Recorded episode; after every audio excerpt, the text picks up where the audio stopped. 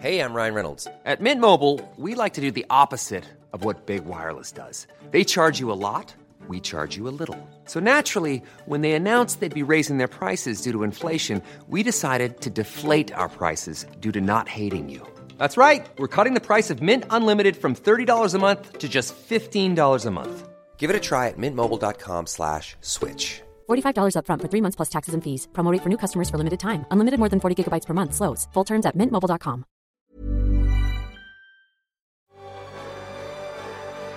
A lot can happen in a year. Trends, debuts, world altering events, and pop culture and film is there to reflect it all back to us generations down the line. Welcome to the A Year in Film podcast, presented by Hollywood Suite.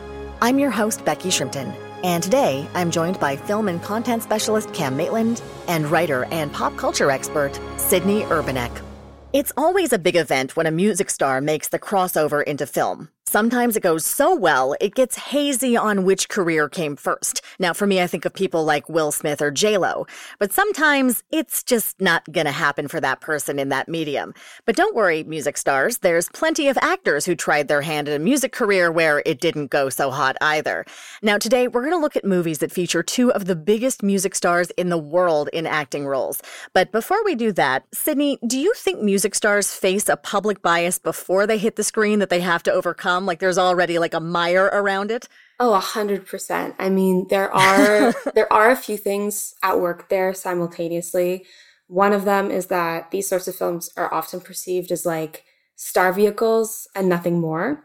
Um, and one of the interesting things about uh, Desperately Seeking Susan is that it picked up that narrative uh, because of the very weird, some might say lucky timing of its release, but it mm. hadn't been the original goal.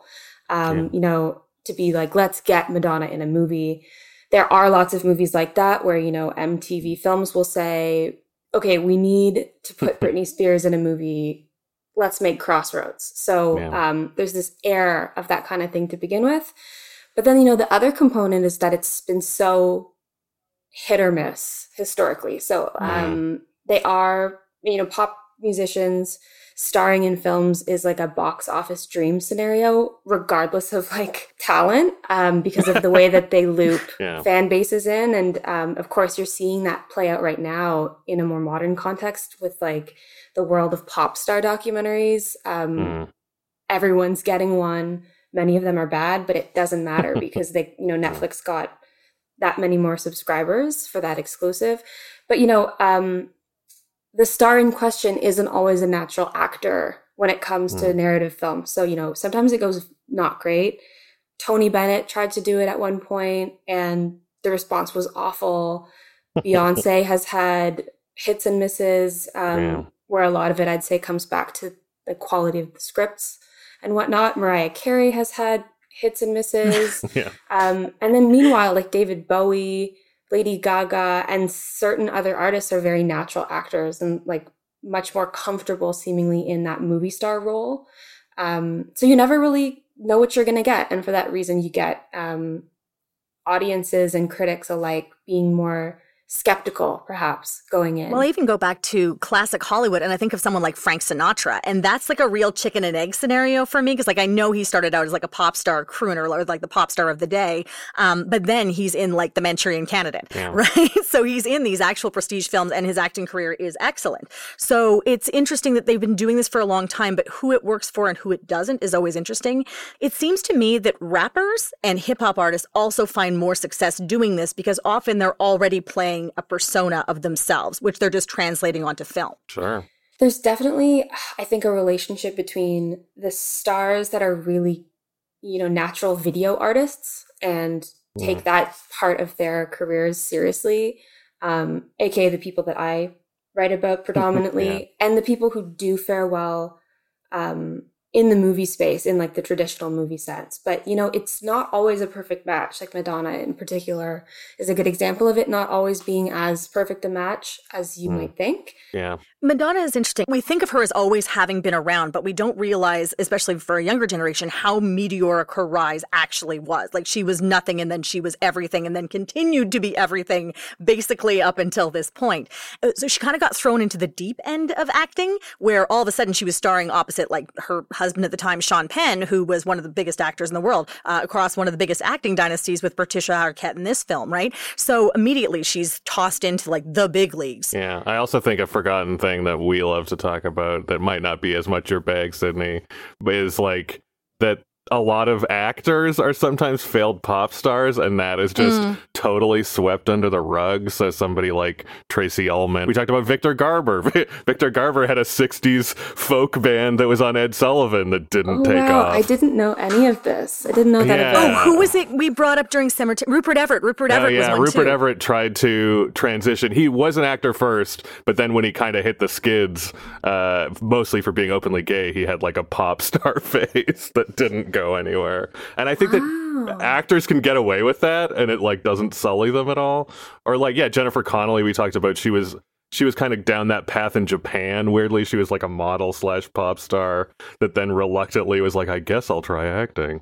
Uh, and then those weird CDs just get tossed away. But there's also this interesting grab at the foreign market. So I think mm. about Edward Furlong's Japanese release, where it's uh, it is. I didn't if, know that one. I, oh, my friend, you need, okay. to, you need to go have sure. a look at this when you have a moment. Not that Edward Furlong requires any more um, issues in his life. Sure. We'll say that. However, that recording is quite fascinating yeah. and an interesting look at like uh, because of course he was like the biggest heartthrob. He was massive in Japan, so they were like, how do we capitalize on this? We have him sing a bunch of really cutesy songs as his voice is changing, and this was not a man who was born to sing. So it's it's really it's worth your time. It's quite fascinating. There's also that weird subcategory where the artist just really wants to be a star and mm. they have both sets of skills, but it's the music that works out first but they wanted to mm. act the whole time. And so Lady Gaga is one of those where like sure. she'd been on The Sopranos and she'd been studying theater and that's where she thought she was headed and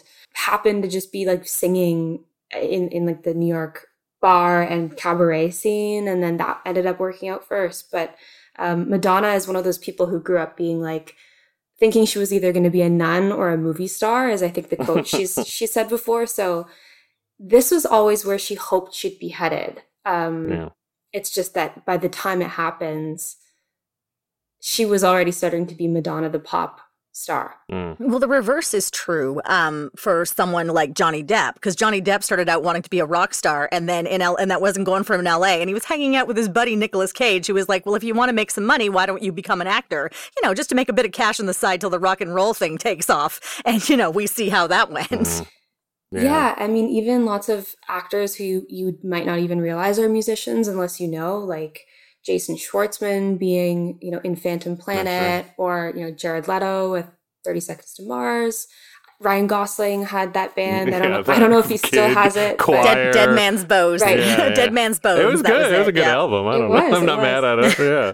Yeah, it's it's weird. I saw them at I saw them downtown at uh, in the, oh, wow. the ball was it the ballroom in Vancouver. It was a very good show. They okay. were excellent. Most people were there because it was Ryan Gosling. Sure. it was right. it was fun and creepy. And a bunch of children. yeah, weird. Um, yeah, I don't know. It's a thing. Uh, but it it like as we'll talk about, I think it works when it works, it works well, and uh, there's a, a charisma you can bring to a movie with somebody who works in a different medium for sure.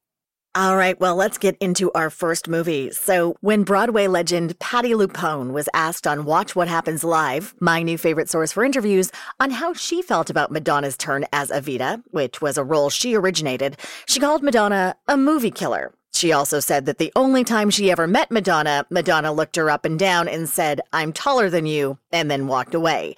Now, Rosie O'Donnell defended Madonna in the very next episode, but of course, Rosie appeared with Her Majesty in one of her best roles, A League of Their Own.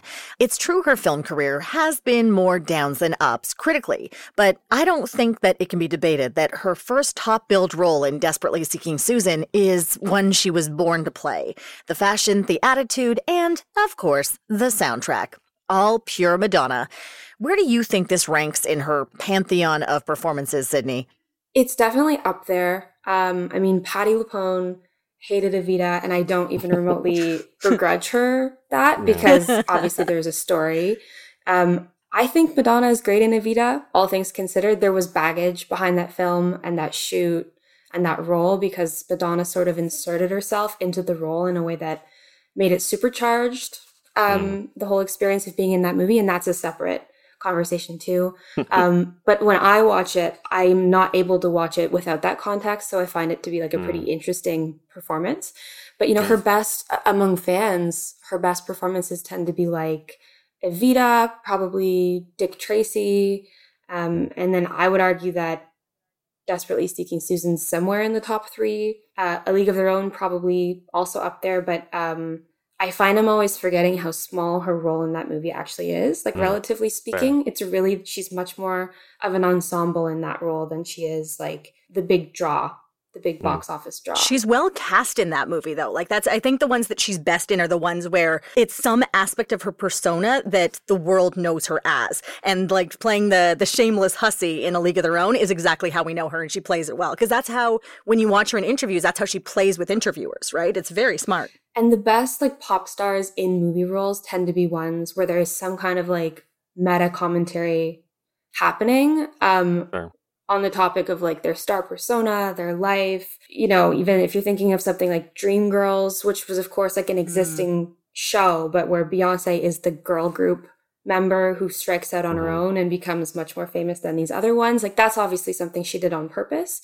Um, but, you know, with, yeah, with A League of Their Own, I always think about that scene where she's like, um, she confesses, like in the church, and then the priest is like, uh, totally scandalized by whatever she said and she sort of smirks and walks away like that's that's like madonna in a nutshell especially like mm-hmm. peak cultural peak madonna like um mid 80s to mid 90s that's when she was you know she says i think it was 1984 when she's like i'm gonna rule the world and for 10 years she did very much exactly that. Well, before we get too much into her, because I know we're going to talk more about like where she was at this and the career thing. Like she had an explosion in two different ways, which was really interesting. Uh, Sydney, can you just give us like a brief plot summary for people who haven't seen it yet? Desperately Seeking Susan is the story of two different, very different women. Um, I guess so. One is in New Jersey and one is in New York City. Um, in New Jersey, we have Roberta, who is a housewife who, you know, reads self help novels and she knocks things over. She's pretty unhappy. Um, and she's obsessed with following the exploits of this stranger, Susan, um, in like the personals section of the paper. And that becomes, uh, she travels to try and spy on a meeting that Susan's going to have with Jimmy, in a mix up because Roberta's sort of obsessed with Susan, um, where she ends up buying her jacket, being mistaken for her, and then hitting her head and losing her memory. it's a very bonkers plot, yeah. especially on paper. Yes. Um, and then the second half of the film is basically about, on one side, uh, Susan, who's linked up with Roberta's husband, trying to track down actual Roberta who thinks she's Susan and is being called Susan while she goes off on a whole other like subplot where she's yeah. helping a magician do tricks and um, yeah. Dot dot dot. Is that is yeah, that sound like a good Yeah, it does. Yeah, yeah. Okay. It's it's a it's a crazy plot to be fair. Yeah. Yeah. It doesn't surprise me that this is a script that was started out a completely different place, and then when it was purchased by um, actually two independent female filmmaker or two female producers, which was of course was unusual at the time, they were like, "All right, how do we then spin this and be able to sell it to a studio so they will give us money to do it?" So the original script was that it was um, uh, a, like more of a character study, like a quiet character study of a woman kind of in turmoil in the suburbs of New Jersey in her 30s, which, you know, you can see the bones. I did not know that. That is wild. Okay. yeah. Totally. So that's that's what it started out as. And then they were at that point names like Diane Keaton were getting thrown mm. around. They thought maybe Cher would be interested, things like that. And then they were like, well, no, we need to skew younger. And that's when they brought on Patricia Arquette. And they were kind of like pushing around to be like, okay, is there going to be maybe someone who can have a cachet or a draw? And I guess Madonna was like her next door neighbor and uh, like Susan Seidelman's next door neighbor and was like, yeah, I keep hearing things about her and I've seen her play at Danceteria and she's great. Maybe we can try her out. So that happens. Then they started rewriting and retooling the script to be younger and more quirky. So it is what you think it is now. So it went through like probably 15, 20 rewrites. So there's a reason it's a little all over sure. the place. Um, but that also very much suits Susan Seidelman's style, which is also wonderful and a little bit all over the place and very quirky. Yeah. Um, and of course, the other big change that happened was it went from being a rated R movie to being a PG 13 movie so that all of these fans that Madonna was picking up on MTV could actually, you know, come and see it and very crucially pay to come and see it. Um, and so there were still lots of last minute changes happening while they were shooting. Like it sounds like it was a very um, sort of by the seat of one's pants kind of production. Um, which stresses me out to think about, but that's yeah. for another yeah. time. it's very weird, yeah. Because I mean, you talked about that. It's it's when it started, she was like a, a woman who had a video on MTV when they started shooting, and by the time, even before they finished shooting, she was so famous that they had to have like security guards and stuff. But the weird thing is, is with all of this, uh, Susan Seidelman and everyone involved seems pretty pleased with the final product, which is kind of interesting because it it it is kind of a like neither this nor that movie where you're like this is a comedy that's not very funny but like it's a cool anthropological study of downtown New York in the mid 80s but it's also like and Madonna's great in it but you're also like I don't really know what her character is doing. She's just kind of hanging out and being Madonna. Yeah it's a very bizarre film but that everyone seems proud of and and was critically acclaimed in weird ways because Susan Seidelman was big in Europe. Mm-hmm. So like Rosanna Arquette got a BAFTA and it was nominated for César awards and stuff, which is a bit insane. Well, one of my favorite things is that Pauline Kael referred to Madonna as an indolent, trampy goddess, and I do not know if that is a compliment or not. I think, I think coming from Pauline yeah. Kael, it is. Yeah. So yeah, I love it. Indolent, trampy goddess. That feels like something I have to say when I'm in my cups next and I'm mm. angry at someone. Sure. I think I think it kind of like it becomes a compliment at the end, you know, and then you're like, yes. okay, yeah. that's classic, you know, Chef's Kiss, classic Kael, where she was never gonna like just outright compliment you yeah. You know, and I think that's a really good one. If I if I were Madonna, I would think perfect, exactly what I was going for, you know? Yeah. It, well, speaking of Madonna, where was she at this point in her career? So we mentioned like things had to change fast in order to accommodate her newfound stardom. So what was going on, Sydney? Okay, so this movie's made, I mean, it comes out in I think it's March of 1985, but it had been mm. made in 1984. And 1984 is the turning point year for her. Um, she had already released an album um, in 1983, self titled album, and that had a few very big hits, and a couple were big on MTV already, including like Borderline is a really good example. So she was starting to, she had started to gain traction on MTV, which had itself only just started to gain traction because it did there's there's sort of a, a rewritten history of MTV as like an immediate overnight smash when what mm. actually happened was it took a couple years to really get off the ground. Michael Jackson played a massive role in that change. Um, but you know, when MTV launches in 1981, and Madonna's very much trying to like find her break in New York City by this point, you didn't even have MTV available in Manhattan. Mm. So um, in 1984, she's started to appear on the network, which is great. Things are starting to work out. She makes that big declaration that she wants to rule the world. And then the film is made in like late summer, early fall, and it's in August that she performs like a virgin for the first time at the first ever VMAs. And that is oh. often thought of as her like Ed Sullivan Beatles moment. Um, mm. And the funniest part of that story, to me at least, is that the song was not even out yet.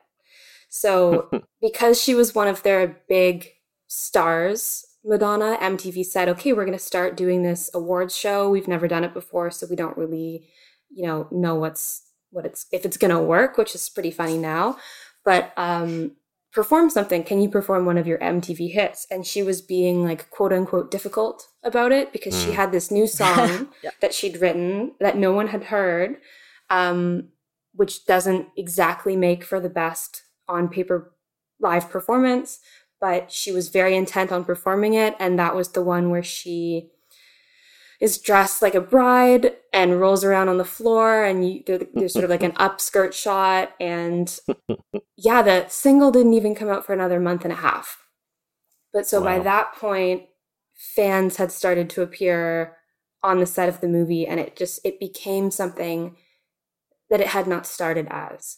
Um, and then yeah by you know new year's the like a virgin video has come out the like a virgin album has come out um, it's a totally different ball game. Like they're dealing with a very different, ostensibly, uh, you know, supporting actress who's now become the main name. It's like it's now the Madonna movie instead of the Rosanna Arquette movie, which I think I've heard she was not entirely pleased through and through about because it was not supposed to be like that. But yeah, hopefully that's a good snapshot of Madonna in 1984. I, I think for me, the idea that like it's a nine and a half week shoot and you start out fine and and I mean this is a low budget, low to medium mm. budget, but on the lower end. And by the last week, you were having to double your budget because you require so much security for your star, who is now one of the biggest stars on the planet. And we're going to see something similar happen with Tina Turner in the next movie to kind of like propel that. But like, how interesting? Like, what do you do as a filmmaker if oh by the way we now have one of the biggest stars on the planet in our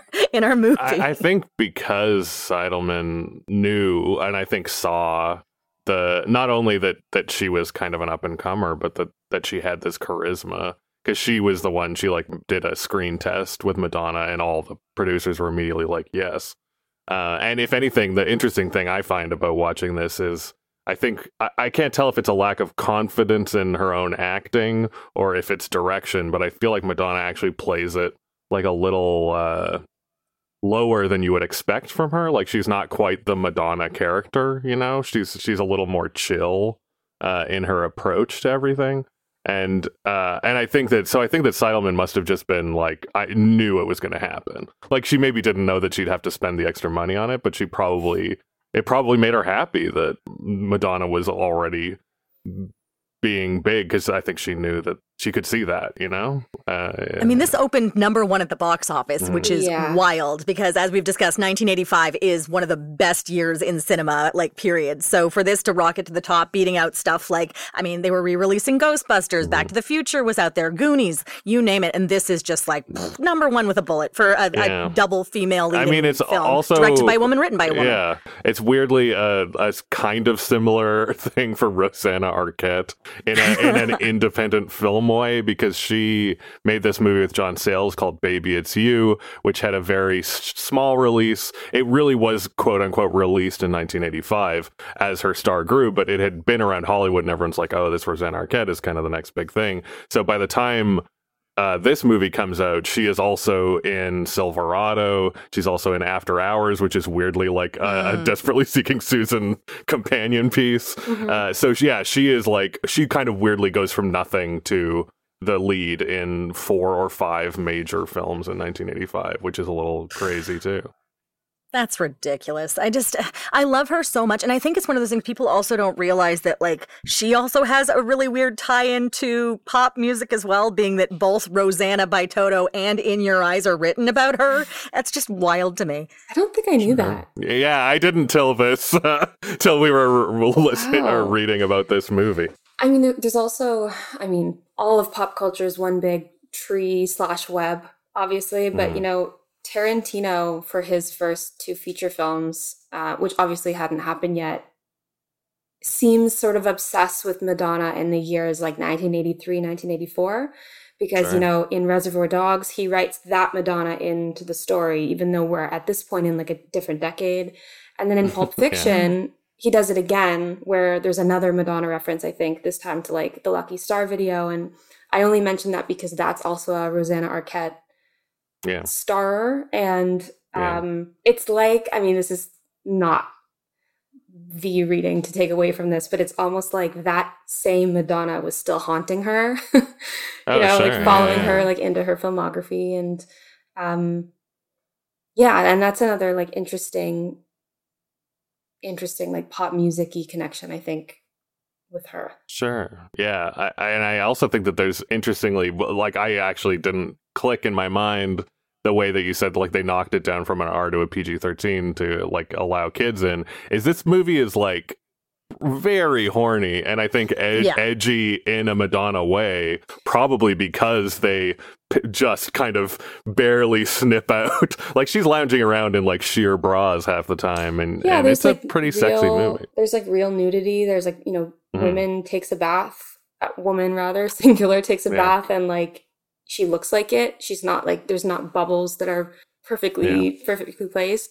The interesting thing about Madonna, like to know that she was sort of a rising star and was totally fine with the R-rated concept, is that mm-hmm. that would have been fine. Like she's the sort of personality who was not trying to like uh, keep her image squeaky clean, break in, and then once she sort of had the cultural foothold, start to act out at that point. She was always yeah. sort of from the beginning trying to position herself as edgier.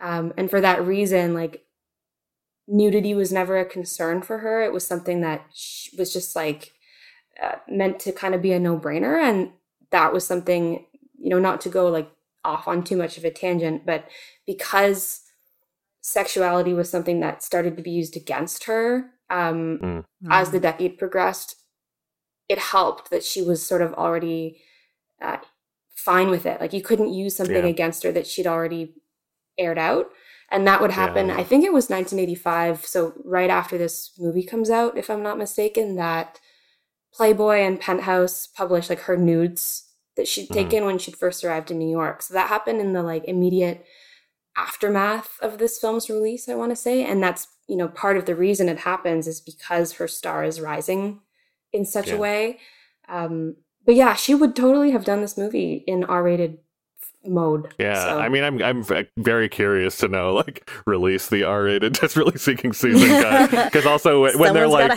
you know, this film is very inspired by like Jacques Rivette. You're like, whoa, what what were you trying to make? Like, what was this? It's it's a very yeah, I don't know. You read about the alternate ending of this, right? Yeah, which is cute, and uh, but I will say, I know like the alternate ending, they're riding off on camels together on another adventure, right? That's the what we're talking about yeah I, I, do think that there is a level of that as much as they're sad that that ending wasn't there I, I, I do think the fact that it ends with them returning the earrings and like triumphantly raising each other's hands does seem like they're buddies now like what matters is uh, that Roberta and, and Susan are pals now.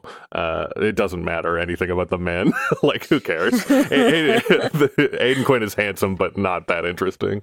Yeah, like even with the revised version, it didn't prevent this movie from, you know, having a kind of like queer reading to it. And that's certainly mm. something, oh, yeah, you sure. know, I think it was in that interview that Rosanna Arquette gave where she was expressing disappointment at the change. She had referenced like Thelma yeah. and Louise. Um, and the truth is that it's been written about in a not like super dissimilar way. So, yeah. Um, yeah, I mean, it's about a woman who's obsessed with another woman and like following yeah. around New York. So well, and then even wanting to wear her clothes, oh, which yeah. is like as extremely intimate. Oh, and I like, mean, that's yeah, the next level. That's where you see like the the Jacques Rivette because when they're like it's inspired by that, you're like, is it? But that's like yes, try, wanting to become the woman, like almost like a single white female sort of thing. But you're right; it's also a movie that gets that I think queerness by and it's interesting because it's not a movie that necessarily easily passes like the Bechdel test, but because it's a woman obsessed with a woman, you kind of feel much more in the woman's world. And that the men are all these like hangers on that kind of don't make sense, regardless of the fact that there are a lot of men in the movie. I hadn't realized until this most recent watch of it that at one point uh, Hitchcock's Rebecca is playing on one of the oh. one of the TVs, and that's of course like um, a, a, movie about a woman living in the shadow of another woman yeah. um, who you never see but is like omnipresent the whole time nevertheless and i think that's such a funny like little wink that happens in this movie like here we're going to put this movie in conversation with hitchcock because this movie can be everything at once you know well, yeah. I think that speaks to how culturally aware Su- Susan Seidelman is. So her career is actually really interesting. So she uh, gets out of film school, makes her first film called Smithereens, and somehow, just through absolute luck, ends up getting that movie into Cannes. And then she becomes I mean, this enormous independent phoned filmmaker. Up Cannes. I love that story where she's like, I called them and they said, sure, submit your movie. Yeah. Send it on over. And then she she thought it was just going to be playing like on like a side thing. And they were like, actually, no, we like this so much. We want it in competition. Are you cool with that? She was like, sure, why not? Next thing you know, she's got an agent. She's having things pitched to her. And this is the first thing that gets kind of sent over to her. Unfortunately, her career sort of takes a dive because of after She Devil, which was unfortunately universally reviled. I know it now has its defenders. Uh, Emily Gagne, I'm talking directly yeah. to you. I would, I would say it's my favorite of hers. And I also think she's like a visual stylist like no other in kind of a crazy way, which this movie is a good example of. This movie is the first thing I can think of as an actual 80s style movie. Like you've got the clothing, that club scene is so 80s, like with all of like the new waver kind of things. But it like Madonna, I feel like she has such a great eye for the cool stuff that New York had that was going to then explode worldwide.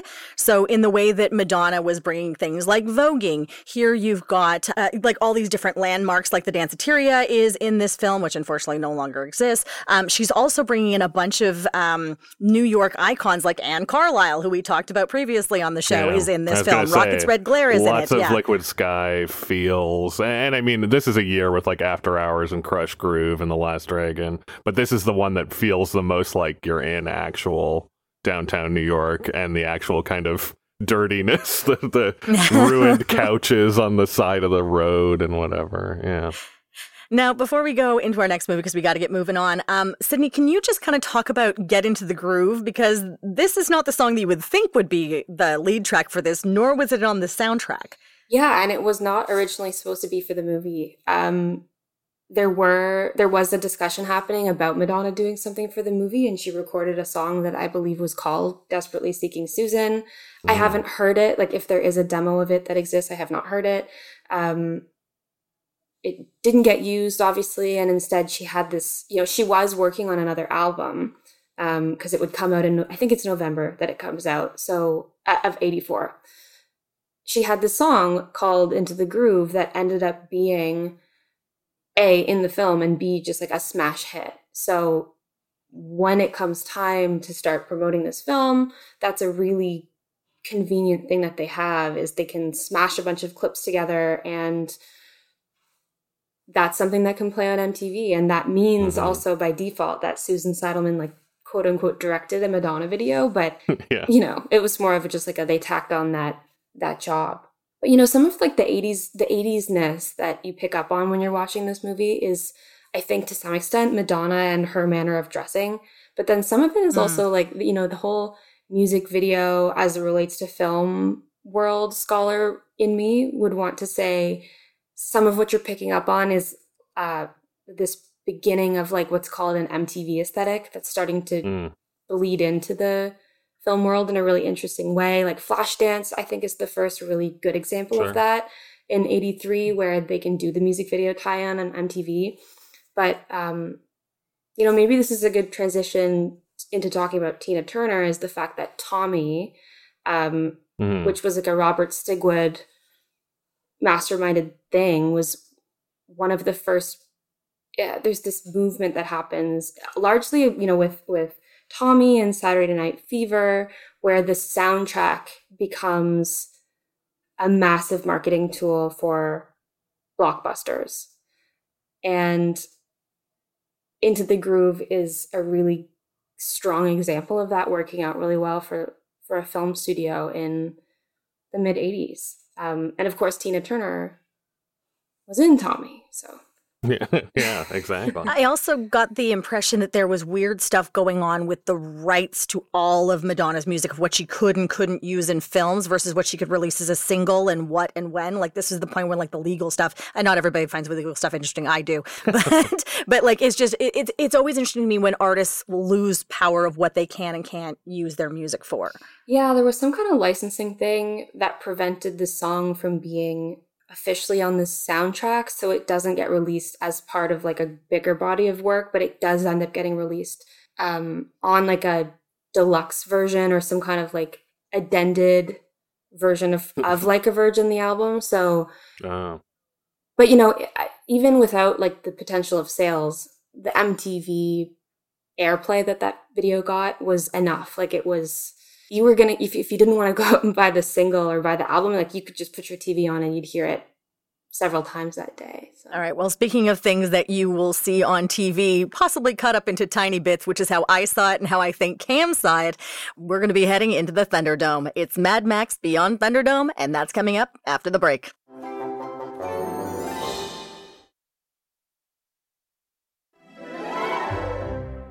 It's a tragedy that Tina Turner hasn't appeared as an actress in more films. We've talked about her screen appearances twice in the podcast so far. The first, of course, being the recently discussed 1975 Tommy, where she plays the leggy acid queen, and her delightful cameo in 1978's Sgt. Pepper's Lonely Hearts Club Band. If you want to pick me up, go watch the last scene of that movie for an ebullient Tina. But if you haven't seen Mad Max Beyond Thunderdome, you are missing a fantastic Tina Turner performance, both on the soundtrack and in the movie. Why we didn't see more of Tina on film, let alone more of Auntie Entity, a solid entry for one of the best film villains of all time, will be something we cover today for sure. That and which is George Miller's best pig movie, this or Babe? I mean, Cam, you want to enter the Thunderdome? Sure, I'll enter the Thunderdome. Uh, number number one, I think it's Babe. Sorry, there's great pigs in this film, but uh, I think you can't beat Babe. Uh, there's a lot of pigs. I think they said there's like 600 yeah. pigs. It's a lot of pigs. I mean, they're they're great, but they're gross. Uh, they're Babe is just so cute. It's very yeah, it's big like not. it's big Hannibal vibes. You know, like did you ever watch? Yeah, yeah. I kept yeah. thinking like yeah. watching this this time around. I was like, oh. Sure, especially when they they lower poor master into them. I'm like, he's gonna get eaten. Um, but yeah, I, I, and the other thing I think worth saying that I, am sure we'll get into is I think what the it's not such a great tragedy necessarily because I think it's by choice that Tina Turner didn't act more because it sure seems like people mm. offered her stuff, and we'll get into probably some of the uh, offers of this year which she turned down. But uh, yeah, so Max, Max Beyond Thunderdome, as with most Mad Max movies, begins with Max uh, wandering the wasteland, uh, the post-apocalyptic Australia. Uh, this time he's run out of gas. Uh, people steal all his stuff, and he's forced to go into Bartertown, uh, which is run by Auntie Entity, played by Tina Turner. Um, he makes a deal selling his skills because he's still a, a, quick draw shooter um, to her, and and gets kind of involved in this interplay between her and uh, the guys providing fuel, Master Blaster, which, if you are not familiar, is a small man riding atop the back of a big man. Uh, Tina Turner is mostly worried about Blaster, the big man who's incredibly strong. Uh, Master is the brains of the operation. Uh, so she uh, wants Max to essentially trick him into fighting in Thunderdome uh, and killing Blaster. From there, it's a very weird movie because there's kind of three very distinct acts. Uh, Tina Turner is, of course, uh, she's has, has, other machinations. She's do, pulling a real film noir plot on Max, which pisses him off. He ends up with a group of children who survived a plane crash, who now uh, kind of they they don't really have knowledge, but they have kind of a paradise. So uh, Max decides to sort of recruit them into returning to Bartertown and and and getting his stuff stuff back slash taking revenge on Tina Turner slash they find a train uh, and then it all ends in a kind of classic Mad Max uh, train versus car battle to uh, eventually he, he's a good guy and wants to get these kids especially and uh, strangely Master who he's grown fond of to freedom. Yes that's uh, that's about it. Because Max is a good bet. Yes, I love the machinations of all of the Mad Max movies because the idea is you're looking back on a legend of something, but it's not actually revealed. It's the legend of the story until the very mm. end. But you realize what you're seeing is a story that was told by someone, so all of the whack doodle stuff that happened is possible because it could just be hyperbole. Like that's sure. really it just kind of excuses everything you saw before you. It's a really interesting form of filmmaking and storytelling. Yeah, I mean that's that's kind of the crazy thing with George Miller. I, I'm sure we'll get into it a bit. This was obviously this is his third film, which is also insane. Um, it mm-hmm. uh, his last uh, film developed with Byron Kennedy, who is kind of what he considered the co-creator of Mad Max, Max's producer. Byron Kennedy passed away uh, in a, a, helicopter accident while scouting this film. Uh, so it is a strange movie because uh, it was one that George Miller didn't really want to make, uh, but felt that it was the only way to honor his best friend and collaborator and co-creator.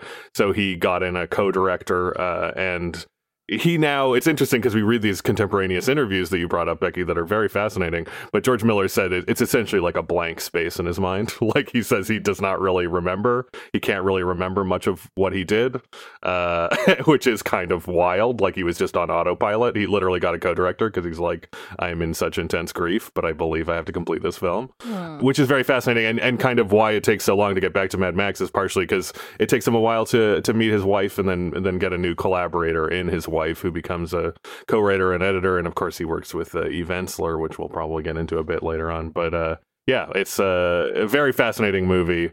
Uh, it really shouldn't have happened, even maybe more than Desperately Seeking Susan. it seems like a very unlikely film, but but it works. And like you say, I think Tina Turner is a big reason why it works. Well, let's get into Tina specifically here, Sydney. So, where was Tina in her career? Like we talked a little bit about, um, she had been in Tommy and like the 70s, and by 70, 78 is, I believe, when she uh, divorced Ike, and then kind of what happened. So, a way of summing up this story is that by the end of the 70s, Tina Turner has become kind of a nostalgia act she's got way more to do. We would learn that she had way more to do, but at this point, she's sort of resigned herself to doing a lot of like Vegas shows. Um, she was appearing on TV with Cher and whatnot, um, but she gets new management in like as the decade changes, and then slowly but surely starts to pick up her career again. And she's one of those artists whose career predates MTV, of course, but then uses that new medium as a chance to like really revive herself. And she's in her 40s at this point. So 1984, the same way it had been a very big year for Madonna, was also a very big year for Tina Turner. She releases uh, that album Private Dancer, which is the song, or the album that has What's Love Got to Do with It on it. And so she's 44 and the oldest female solo artist to top the Billboard Hot 100, which is not a small thing um, at wow. all. And so Mad wow. Max is not a star vehicle per se, but it is something that they use to sort of keep that wave going that they've already been riding. Um, but yeah, it's less that she's playing herself in this movie or where there's like some kind of commentary happening and more that I think she just was naturally I think maybe the role was imagined with her yeah. in mind. Yeah. It That's was, basically yeah. it's one of those ones where they're like a Tina Turner type and they kind of keep writing with that until they're eventually like, Do we just send it to Tina Turner? And she's immediately like, Yes. and they go, Okay, sure. Yeah. Yeah. Yeah. And it was, it, it's a very interesting, like I think you talk about when you're like, it's not about her. We, one of the things we know is she was pitched to be the lead in the color purple and she turned it down because she said it was depressing. And I think specifically, the color purple is also about an abusive husband that beats you. And mm-hmm. it's like, maybe that's a little on the nose and a little not what she wants to do. Whereas I think even if you bring in all the baggage of Tina Turner, Auntie Entity is what she is after Ike.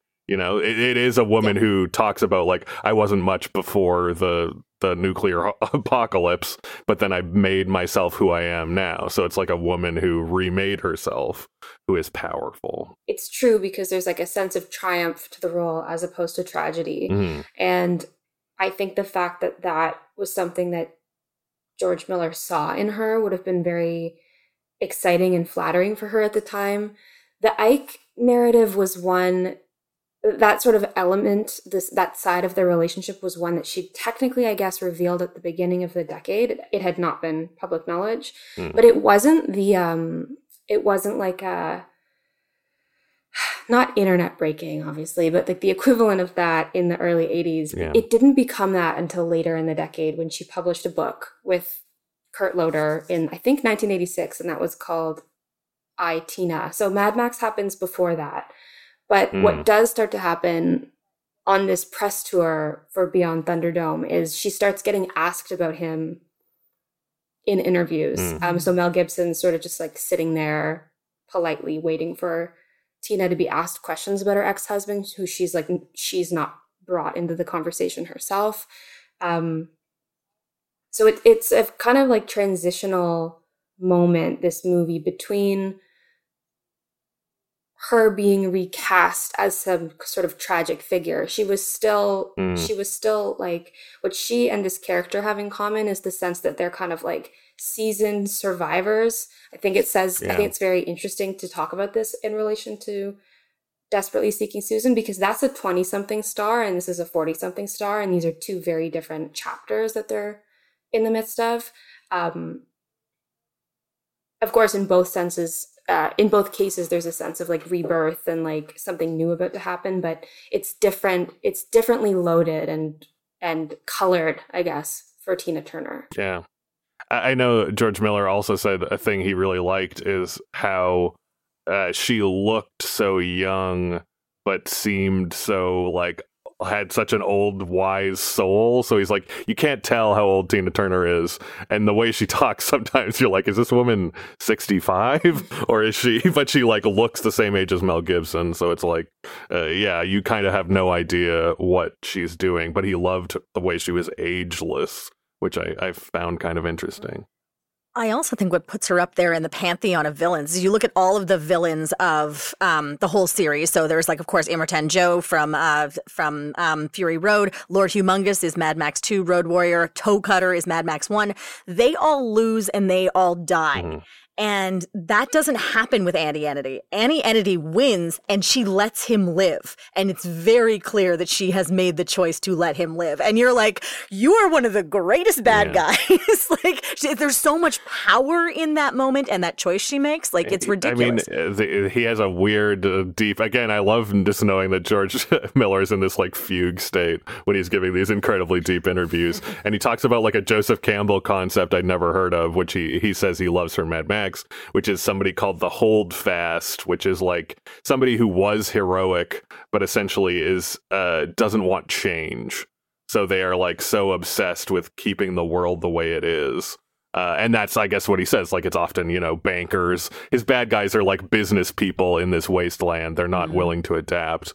And I think, yeah, so he loved that Tina Turner is the hero. Like, he's, it's like she's a hero. To many of these people, she is a hero. And, and, and that Max kind of can see himself in Auntie Entity Auntie Entity and like if he chose to not keep moving and perhaps become worshipped by these children or whatever that he might become like her and that that that ending opera offers a bit of hope that maybe maybe all of this was a lesson to Auntie Entity and perhaps she will uh, uh, do something different but but who knows well, much to do was made about when Furiosa came out, comparing Furiosa to Auntie Entity And one of the comments that they tried to nail George Miller to a tree for was that it's, Furiosa could easily become Auntie Entity. And I can see that because he's talking about like the choices you have to make within this in order to maintain order in society. Perhaps you have to build a giant half geodesic yeah. dome and allow people to kill each other based on things, you know? So it, it is like when the, when the world is lawless, how do you maintain order? And she figured out a way to do it. And she, and, but what makes her evil is that it's at all costs and I'm going to feed, you know, a small person to a, to yeah. a pig. Like it's not, it's not so good. Yeah. It's interesting. We also don't know quite quite what kicked off the feud uh, between Master Blaster and her, and, and why maybe mm. she why she hasn't uh, elevated Master Blaster more. I think you have a, a, level of sympathy for Master Blaster even before you know, for instance, that Blaster is a, a Down syndrome kid, basically.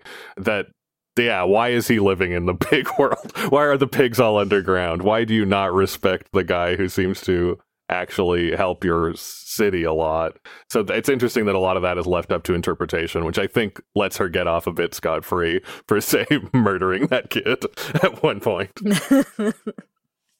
I do love that someone, of course, someone took the time to pause what like the the wheel of consequence things were, and it's death, hard labor, acquittal, which is on there, gulag, Auntie's choice, spin again, forfeit goods, underworld, amputation, life imprisonment. Should we all pick wow, which one we'd like to land I love the. I mean, Auntie's choice it seems like it's just going to be gulag, so I, I, don't know. Well, my thing is, I'm like gulag, hard labor, and life imprisonment are interchangeable. I, mean, I think, I think that's probably that's a joke similar. in and of itself. Yeah. I think I personally I would go for acquittal. Yeah, sure. Touche, touche.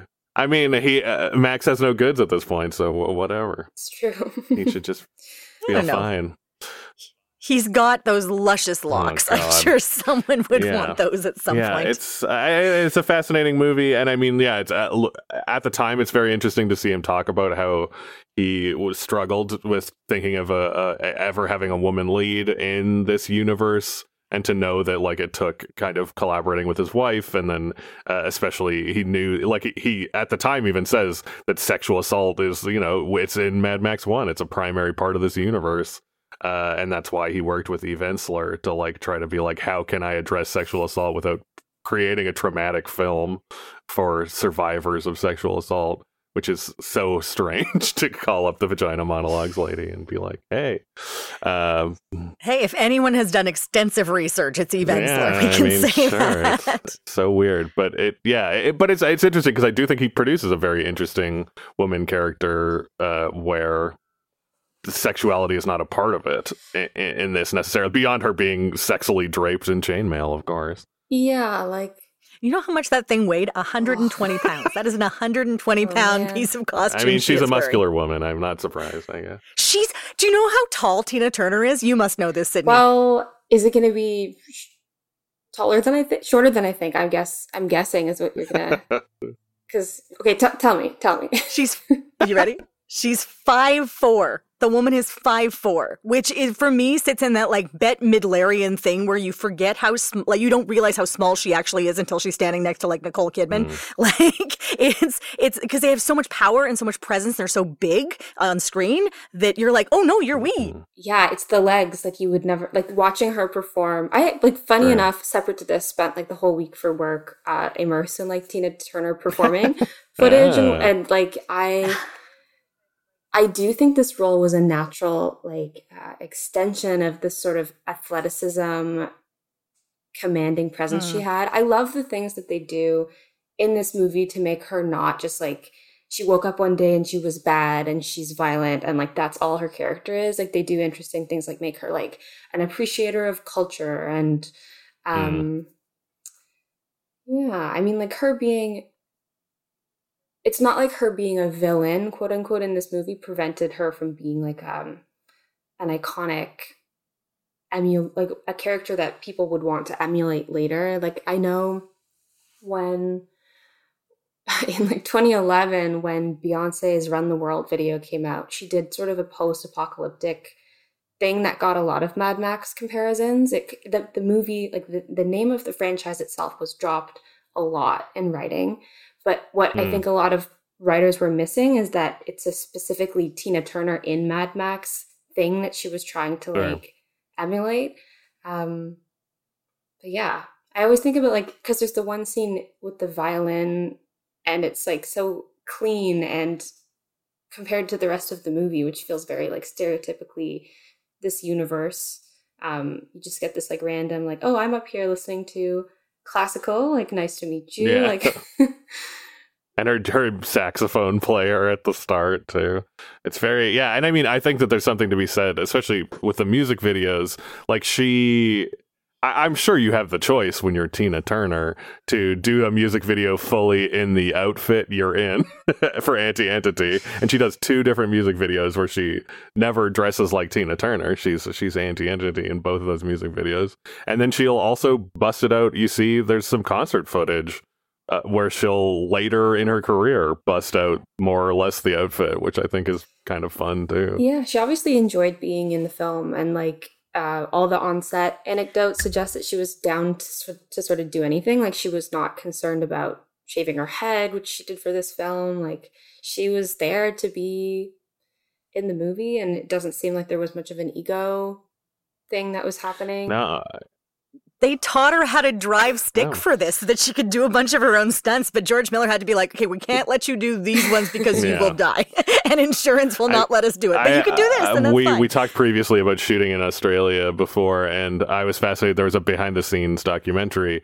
and the, when we talked about the flies in Australia, there's a behind the scenes documentary where she's talking and she just has these flies all over, and she's like could not be bothered. And I'm like, wow, for a lady who like lives in a Swiss castle now, for her to, for her to just be so down for this is like yeah fascinating. Well, she'd just been through worse, and this was like this was you know, yeah, paradise exactly. by comparison.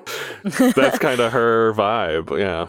Everything I've heard about working with George Miller, though, is that it's a good. They're reasonably good sets. They're mm. safe. We talked about um, us, the Australian exploitation film industry last season on our final episode, um, and from a, like a number of people died because, like, if you watch Australian uh, exploitation movies, they are bananas. They are extremely violent. They're all over the place. The stunts are incredible, which is what they became known for. But a lot of people passed away. People were very seriously injured, and the worst injury that happened on Mad Max was someone severely broke their leg, which is like a stunt that happens, a thing, mm. a thing that happens to stunt people that is fairly regular. That's like a known risk, but no one, no one was like permanently injured. So it seems like his sets are relatively safe. They're relatively, um, and I, I, mean, you're watching people do these actual things, which is also why I think Mad Max Fury Roads broke so many people's heads. Is by that point we were not used to people doing those levels of practical stunts. Sure.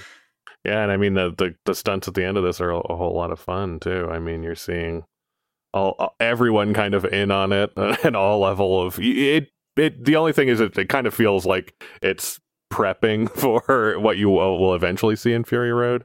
The silly, fun movie. It's the lightest of all the Mad Maxes by far. Like I say, not. That's why fans didn't yeah. like it. That's why they didn't make one for so long, is because fans were like, "Where is our brutal world that we had in one and two that we don't have here?" And this is so much more Gooniesy. It got like, a lot of sure. like unfavorable Peter Pan kind of comparisons, like Lost Boys. Like, there's too sure. much Lost Boys here. This needs to be more like, you know. Oof. I also think it's it's interesting the way that like it's an in between moment for Mel Gibson and Tina Turner. Like mm. they they both would go on to have careers, uh, like movie careers slash movie adjacent things happen yeah. that were so much of a bigger deal, arguably than this movie. I guess it's like so. When does Lethal Weapon comes out? Lethal Weapon is 87. He's 2 years. Yeah, afterwards. 87. He's kind of like the the uh, kind of sort of crossover he has is the year of living dangerously mm. before this with Sigourney Weaver. But you're right. He's still not he's not He's like, you know, he's, Mel Gibson. he's known for these movies at this mm. point, right? And I think mm for the most part just these Gallipoli movies. is the other um, one that he yeah. was kind of like at that point he became a name but Mad Max was and it, Mad Max also wasn't known as Mad Max in the United States like the the it hadn't actually been released under that title like the first one barely got a release and the second one was released as The Road mm. Warrior not as Mad Max The Road Warrior mm. so people didn't know it was part of a trilogy so then this comes or a, a series and then this one comes out so you're also dealing with a bit of that going on of like sorry who is Mad Max this is part of a trilogy what is going on yeah right I think he was kind of the uh, reliable, handsome guy who could be in your movie that where you're, you're like, okay. Um, I think that's why they cut his hair in this one too, because it's like we got to get him back to that handsome, clean cut fellow he is. Yeah, when I saw him um, at the um, beginning of the movie, I was like, he better not look like this when this movie ends. yeah, yes, if I'm gonna true. sit here yeah. with these pigs, this has got to change. I don't know. I think what George Miller gets best is that kids are terrifying and dangerous, and I love so much that kid coming out to, to like take them down, and he's like. It makes me so happy. I love that kid. Yeah. It is. Uh, the kids are cute. I mean, uh, Master, who is played by a guy from Freaks, Tod Browning's Freaks, which is kind of wild mm-hmm. to give that guy a light and life boost he he's quite fun when he turns up as like a little professor at the end. he's now like a nice guy that's helping them out. I I think it's a yeah, it's an interesting movie. It's kind of a mishmash too. Both of these movies, uh, like I think, are very interesting and good good movies in their own ways. But you might need to come at them with a little uh, interest and knowledge and something beyond pure entertainment. Perhaps? What do you think, Sydney? Because you hadn't seen the other two, Sydney. Uh, you'd seen Fury Road, but not one or Road Warrior. I've seen, yeah, I've seen like Fury Road a couple of times, and then with the like the Mel Gibson trilogy, I'd seen probably bits of the first one on TV, but this was my first. Mm. Tina Turner was already like my entry point into this movie because of I guess yeah. it was last year that Tina, the big HBO doc, came out, and this was part of that as just being like one of the big things that was part of her revival. But yeah, for me, the draw was not necessarily Mel Gibson or the, the franchise to begin with. And it is kind of a weird one if you're, especially if you're coming for Tina, because Tina does leave for a, a, good chunk of the movie. She does, but before she yeah. does, she gets to say very funny things. Like I appreciated that she got some like one-liners um, in here. Sure. Oh, I don't know anything about methane. You can shovel shit, can't you? I guess it was in the early 90s that she starts to become a more like her her life story obviously gets made after this movie mm-hmm. and so she she yeah. kind of re-enters the film industry as in a more like sort of production kind of role, um, where it's like her life that's been put to screen, and that was the thing that really changed her image. So if um, people already saw her as a sort of uh, tumultuous figure that had had a troubled past, that was something that happened permanently at that point. And then it's really interesting because of that to go back and read, you know, that she was cast because she was seen as this positive figure mm. because it's such a it's an in, really interesting in between moment there where it's actually so untrue now that she took off and like sort of exiled herself from the public eye because it was not she was not finding that she was able to move past this this reputation that she had. There have been really notable exceptions. Like she is a really um, strong, triumphant figure. She's known for like commanding a stadium full of thousands and thousands of people. Um, but she was never really able to escape this thing that she had never really done to herself in the first place. Mm-hmm. that makes mm. sense. So, um, sure. Yeah, I think the quote. I think it was Miller who was like, you know, the core of her, you know, was a very positive thing today's hero is tomorrow's tyrant i guess is the quote that's it yeah yeah, yeah. yeah. and that yeah. he she wanted some, he wanted someone with that like strong central thing that you would immediately be able to identify with which makes her an even better villain right right yeah and i think that's also what makes this role stand out uh, for her other roles because like A- acid queen obviously is an amazing performance and that's a song she's taken on but it's basically just that. She comes in and out of the uh, you know uh, iron maiden and, and, that's it. And then her other only other real fictional performance is she's briefly the mayor in the last action hero which seems like it's probably just a favor to arnold schwarzenegger or something i don't know. Uh, so yeah it's interesting because so this kind of stands as her biggest acting uh, role where she plays Tina Turner in a lot of stuff, in a lot of TV shows and things. Uh, but uh, where she has fun, there's nothing wrong with that. But yeah, uh, it's it's interesting because this is like. A, yeah, a really good role and, and works very well for her, and yeah, yeah I mean, it's kind of her one and done. I respect the like selectiveness, you know, because the alternative mm-hmm. can be a bit, mm, sure. can be a bit of a mess. On yeah. that note, uh, we should end this episode. We've had such a, I've had a great time. I'm going to speak for both of you. You've both had great times as well. That's my Auntie Entity coming out. Um, just one more quick piece of trivia before we go. I tracked down the jacket from De- Desperately Seeking Susan uh, to find out what happened to it. And it, one of them is lost. It, the one of them that Patricia Har- Arquette had is lost. She gave it to Peter Gabriel's daughters, who I think may have donated it to charity and it's gone. But the second one uh, ended up at auction. Do you know how much it went for? I do not. $90,000 US. Wow. I know. Good looking jacket. It's a great looking jacket with a lot of cachet. All right. Uh, Cameron Maitland, thank you so much for joining us once again. It's always a pleasure. Yeah. Thanks. And yeah, like I say, if, if people want more uh, Susan Seidelman, she she has quite a few films, and especially between Desperately Seeking Susan and uh, She Devil, it looks like she is working that visual style. So if you like Desperately Seeking Susan, try to dig up some of her other stuff because she's a she's a very unique director. Hundred percent. Yeah, I was looking at some of her stuff. I'm like, this looks really cool. She also directed the pilot of Sex in the City, so she, which means that she set mm. the tone for one of the biggest shows of the '90s, 2000s. So good for her. Sure. Uh, Sydney Urbanek, thank you so much for joining us. It was such a pleasure having you. Thank you for having me. This was very very fun. I got to talk about two of my, you know, usual su- uh, suspects slash slash subjects um, yeah, this was good. This was good. And it was a great excuse to rewatch these movies. So. you don't need an excuse, Sydney. Just anytime you want. uh, why don't you tell yeah. people where they can read your work and, and see more of you? So, the good one stop place to go would be my Twitter because I'm chained to the platform. Um, and yeah, through there, I do write a newsletter um, called Mononym Mythology. Uh, but yeah, everything really gets posted to Twitter. So, that's where you're going to find all the other links to all the other places I'm chained to as well. Awesome. What's your handle on that? Sid Urbanek. All right. And you can join us in two weeks where everybody is kung fu fighting or Gymkata-ing because it's Gymkata and The Last Dragon. And we're going to be joined by Graham Clark and Dave Shumka. That's coming up in two weeks. Thanks for joining us for this episode of the A Year in Film podcast from Hollywood Suite. If you enjoyed the show, please remember to rate and review us on your podcast platform. Find us on Facebook, Instagram, Twitter at Hollywood Suite. Hollywood Suite is the home of the movies and the series that shaped the 70s, 80s, 90s, and 2000s. Always uncut and always commercial free. Hollywood Suite lets you experience movies the way they were meant to be seen on four HD channels and Hollywood Suite on demand. Subscribe today at hollywoodsuite.ca. The A Year in Film podcast is hosted by Becky Shrimpton and produced by Becky Shrimpton, Alicia Fletcher, and Cameron Maitland. Today's episode featured Cameron Maitland and Sydney Urbanek as guests. Supervising producer is Emily Gagne. Executive producers are David Kynes and Julie Kumaria. Audio engineering by Andy Reid. We'll see you in a couple weeks.